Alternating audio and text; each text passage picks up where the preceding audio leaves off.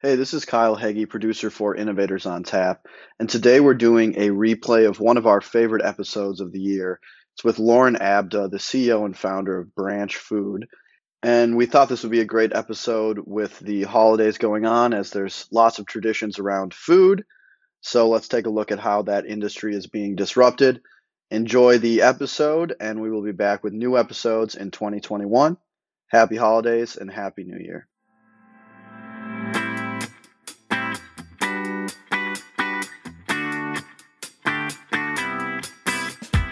From Innovation Alley at Marquette University, I'm Chuck Swoboda, and this is Innovators on Tap, a show based on the idea that innovation is about leadership. It's a mindset to find a better way, and ultimately, it's about people. These conversations are designed to allow you to open your mind to new ideas and find ways to put those concepts to work. Together, we can solve big problems and maybe even change the world. This season of Innovators on Tap is sponsored by Husco International, a fast-growing, community-oriented company specializing in high-performance hydraulic and electromechanical components. With over seventy years of experience designing and manufacturing these components, Husco takes pride in collaborating with customers to develop innovative solutions.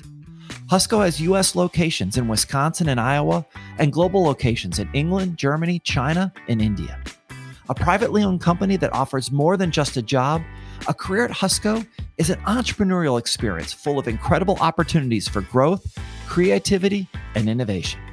Go to husco dot com to begin your next adventure and put the lessons you've learned from the podcast to work.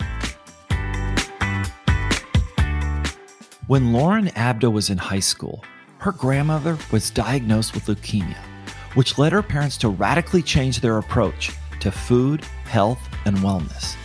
It also sparked a passion for her that would define what she would study in college and put her on a path for a career in the food innovation industry.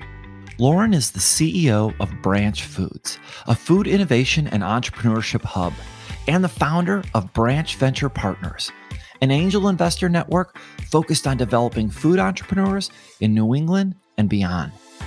In our conversation, we discuss what's driving change in the industry, including how the power of media shapes human behavior that leads to either acceptance or rejection of new products and ideas. You'll also hear Lauren's thoughts about her time at the Techstars Accelerator, some ideas on how to develop emotional resilience in the face of failure, and why radical candor is essential to innovation. That's what's on tap today. Enjoy. Well, good morning, Lauren. It's great to have you today, and thanks for joining me on Innovators on Tap. Good morning. Thank you for having me. So, you know, if I, I look at your background, you didn't start out as a kid wanting to be in the food business. And I think if I what I read is correct, I think when you were about sixteen, your grandmother was diagnosed with leukemia. And I understand your mom made some pretty radical challenges to kind of your family's lifestyle and your diet. How did that impact you and shape your thinking on kind of what you wanted to do with your career?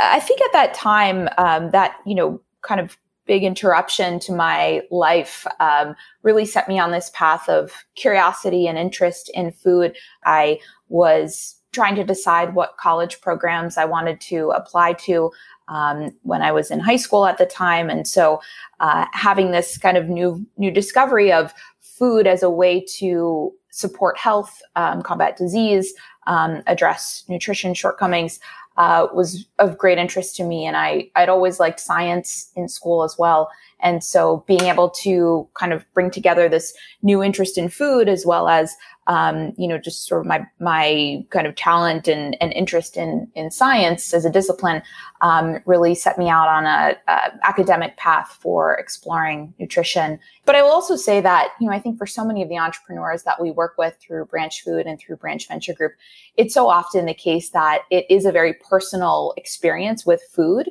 that puts them on this path of new business development and new product development. Um, I feel like I'm I'm one of many that was set on this path due to particularly a, a health um, outcome with a close family member, um, and and see that in other entrepreneurs that are out there working on new businesses today as well. I want to talk a little bit more about Branch Foods and Branch Venture. Can you kind of give us the sixty second elevator pitch of what these companies do? So I think that there were two things that had happened in my life that led to the development of Branch Food. First and foremost, it was um, the experience that I had with my family. Um, but then second, I actually interned for Techstars when I was in graduate school here in Boston. I was pursuing a master's in food science and food policy, but really was intrigued by the startup world, read the four hour work week, was listening to Tim Ferriss podcasts, um, you know, was learning in school about all of the issues that our food industry has you know, come to in, include and involve, um, and really felt like there had to be a better way to address these things. And so interned with Techstars here in Boston. It was the second year that the program was running. Uh, it was, you know, kind of a fascinating look at how small startup teams and individuals were influencing and disrupting different industries. It, originally with Branch Food, we started as a meetup group on meetup dot com, which was the precursor to, you know, the company that now, that now the two companies that I run today. Branch Food today, we are the largest community of food entrepreneurs and innovators in New England. We work to support that community by way of workspace in downtown Boston for food startups. We host events that highlight emerging startup activity and industry trends. Uh, and we also now have a capital network, Branch Venture Group, that seeks to fund emerging food-related startups. So, so part of this came from your time at Techstars. And I know that it has a great reputation, not only in Boston, but around the country. I, I'm curious, is there one or two things that you took from your time at Techstars that you then applied and said, these were kind of key to when I started my own company? Yes, uh, I would say the most resounding outcome of my time at Techstars that I still feel like sticks with me today um, was a focus on customer. We spent, I remember, a lot of time talking with the companies that were going through the program about who is your customer? Who are the first people that are going to pay attention to you? How do you find those people? How do you get their feedback on your early iterations of the product that you're creating? How can you build community around those people as well, such that when you finally do have a product to sell, you have a natural group of customers that will likely buy it and use it and, and hopefully pay for it. For us, we started crafting this community around the idea of food and innovation and entrepreneurship, uh, and then started talking to that community about, well, what do you need to build those businesses and pursue the ideas that you have for change in the food industry. And so therefore we, you know, started hosting meetups for people to be able to connect. We started hosting networking events, uh, more dedicated um, educational panels with industry experts that can help provide perspective on where there are opportunities for innovation in food. We launched the co-working space. We launched an annual conference. Um, people need funding. We went out to launch an angel investment network. And so, you know, this has been a five-year, you know, develop five years in development.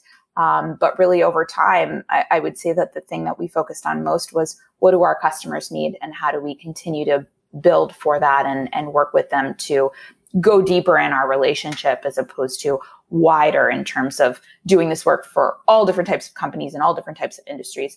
No, we focused very much on food and went really deep in that area.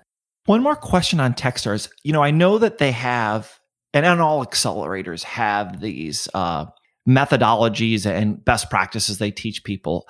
I'm curious, are there any that you learned in the program that you purposely ignored when you started your company?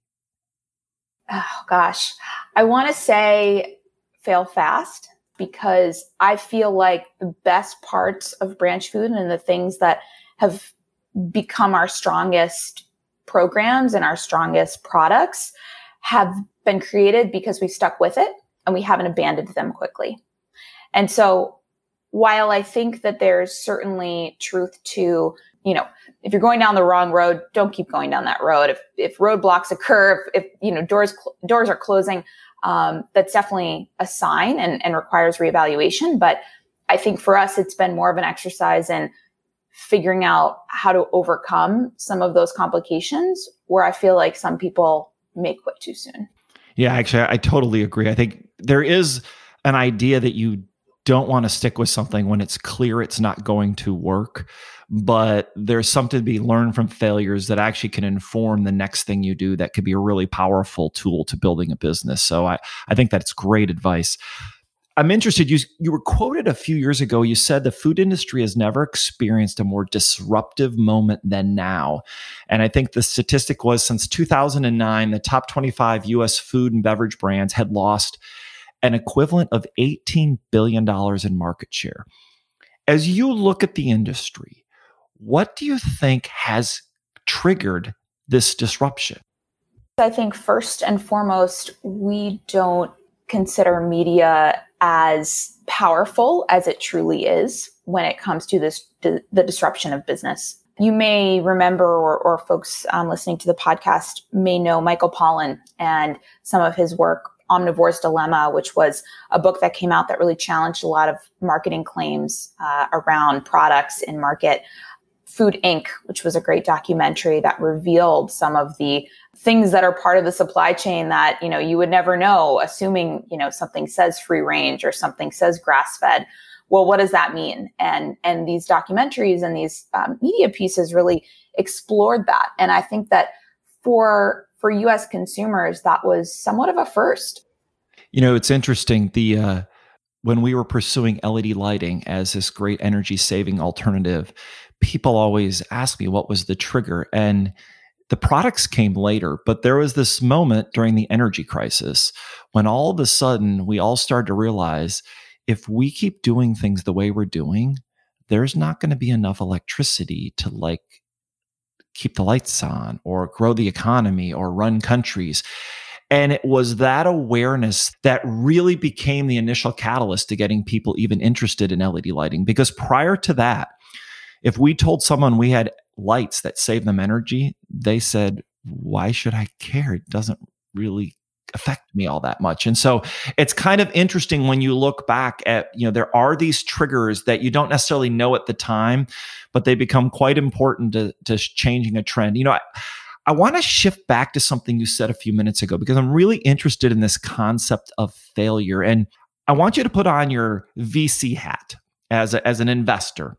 In my experience working with lots of different entrepreneurs and getting to many, many that tried and weren't successful, the ones that have really, you know, made a big impact seem to have kind of survived or overcome probably multiple failures in their career before they finally had that success. Is that an accurate representation of what you see, or do you see something different in your own venture world? Yeah, it's a good question. Um, and failure is one of these topics that people love to talk about um, with regards to entrepreneurship. For myself, uh, it's been more of an exercise in embracing it, um, not necessarily identifying with it. You know, for Branch Food, we've we've unfolded over time. We've evolved over time. Um, have I done things that haven't been so successful? Absolutely. Um, but I don't quite see those things as failure. I think it's kind of a A slightly dramatic way to look at change. And I see them as more, you know, trial, error, iteration, and, you know, the the desire to not necessarily dwell um, on what's gone bad, but, you know, what what we can learn from this and what we can do moving forward. Um, so trying to learn from setbacks has been, you know, something that I- I've tried to do. I think we also try to look at as a quality that the entrepreneurs that come to our Branch Venture Group possess. Um, and, you know, hopefully all for the, for the better of the outcome of what you're ultimately trying to do, right?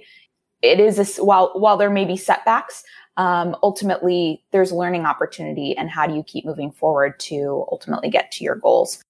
So if what you're looking for are entrepreneurs that learn how to deal with setbacks and learn from them and overcome them, what about the idea that we focus the accelerator, instead of helping startups succeed, we actually create barriers and setbacks for them and have them learn to overcome them?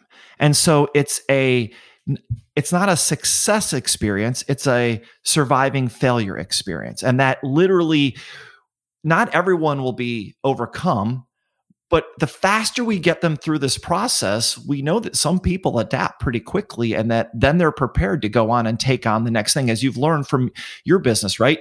Once you overcome a few setbacks, the next one's not as scary. But yet when I work with accelerators here in North Carolina, I'm surprised that we're, it almost feels like we're trying to protect the companies instead of pushing them to where they have to overcome. What do you think about this? I, I'm not sure how to sell it to people, come and fail with us, but what do you think?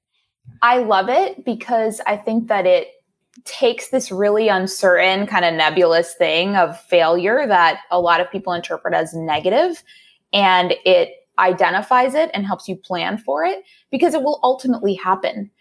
The thing is, people just don't know what to do when it does. And you really, you know, I think in those moments fall back on your coping mechanisms and, and how you know to deal with upsetness, failure. I mean, there's an emotional, you know, experience there that um, people really first and foremost need to overcome to see clearly the path forward. I think that if you can give people the tools to learn how to have that experience, but ultimately come out of it on top, feeling like they've learned something and feeling like they've processed the emotion of it, I think that would be very helpful for so many that just, you know, that are early on in their careers, maybe haven't encountered something so upsetting, um, and, you know, could really benefit from Um, having that tool set to deal with it when it when it occurs.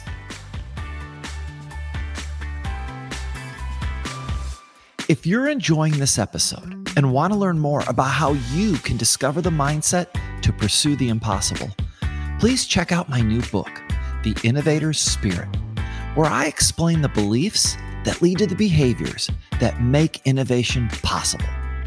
It is available on Amazon or wherever books are sold. Now, let's get back to the show. So I want to switch gears now and get into a series of questions that are really about mindset and kind of how you personally view some aspects around innovation and entrepreneurship. So first question is, if you're going to pursue innovation, what do you think is more important, the brutal truths or psychological safety? Absolutely brutal truths. I think You know, innovation is essentially a new way of doing something. Every brand, person, and product wants to be perceived as innovative, but what separates actual innovation from everything else is the idea of improvement. And I think in order to improve something, you you have to understand where improvements need to be made and how to make them. And I think that if you don't know the truth of it, it's very hard to get there. Um, I don't really think that there's much psychological safety in entrepreneurship. You know, you have days where you feel on top of the world, and then you have days where you feel totally crushed. Um, I will say though, over time, and you know, I've been doing this for five years now, which is not a lot of time, um, in the, you know, in the world, but, um, certainly formative years in terms of my own professional development. You know, those peaks and valleys and the roller coaster of emotion and energy, they do even out. You know, they don't look as much like a heart heart monitor spikes. Um, they look more like sound waves. And I think, um, you know, you you adapt to to those influences.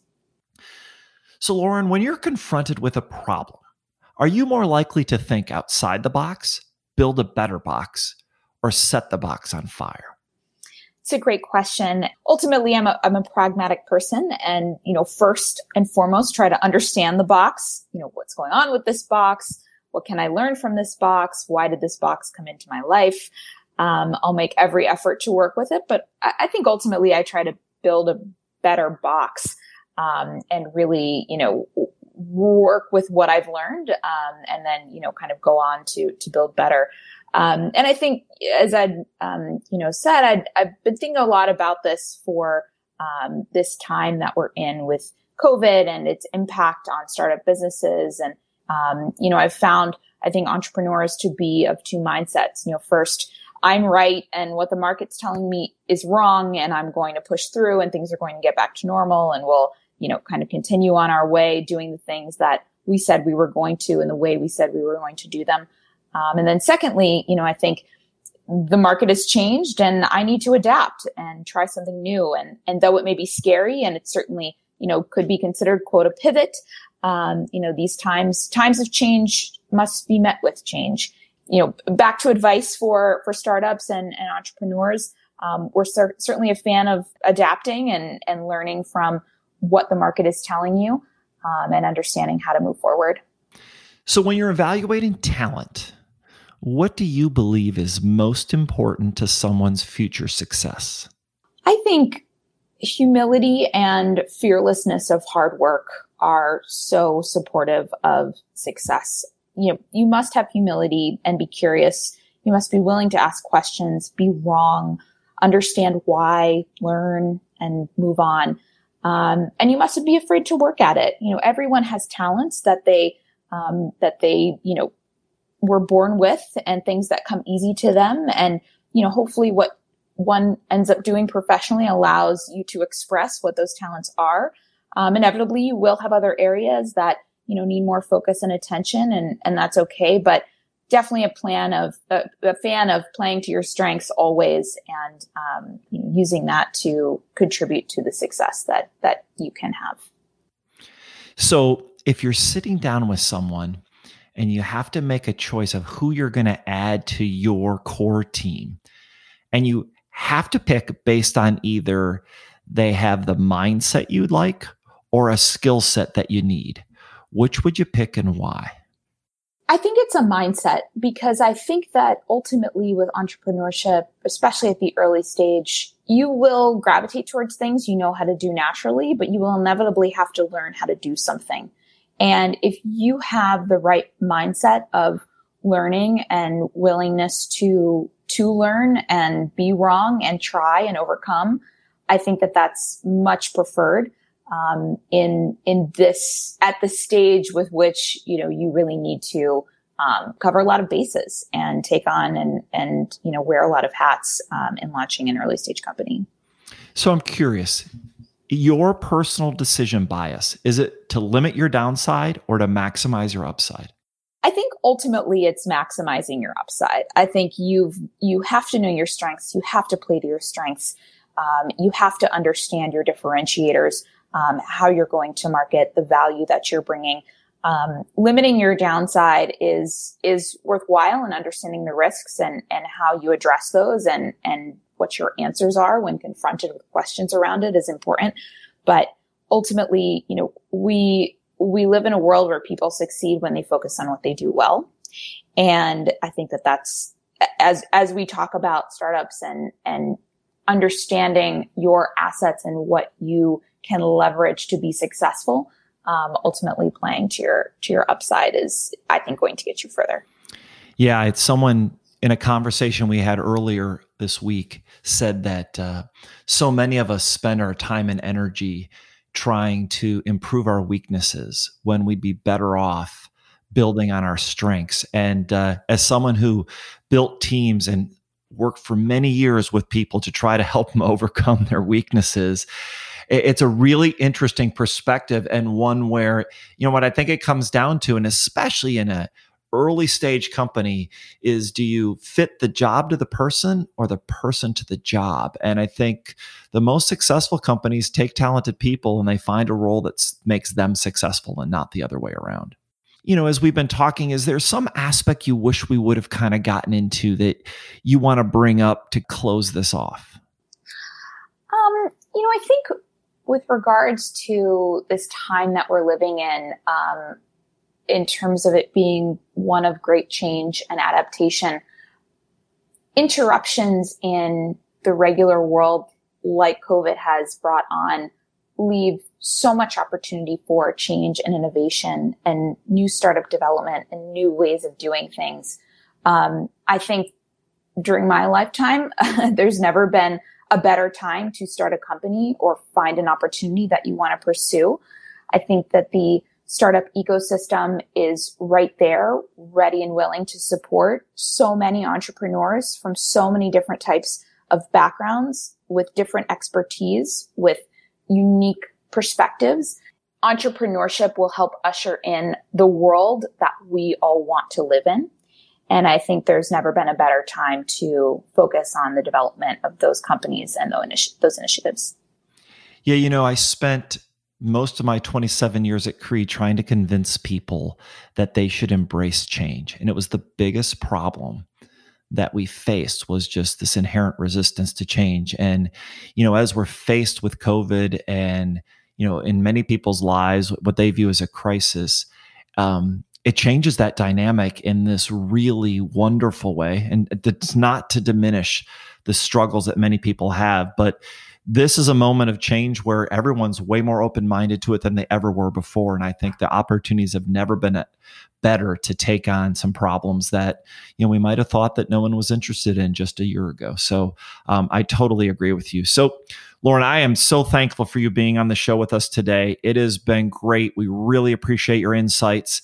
Uh, we wish you the best of luck with your companies, and uh, thanks for being here. Thank you so much for having me, Chuck. Really appreciate the time. And hopefully this has been a helpful session for all the folks out there that are trying to start companies and change the world for the better.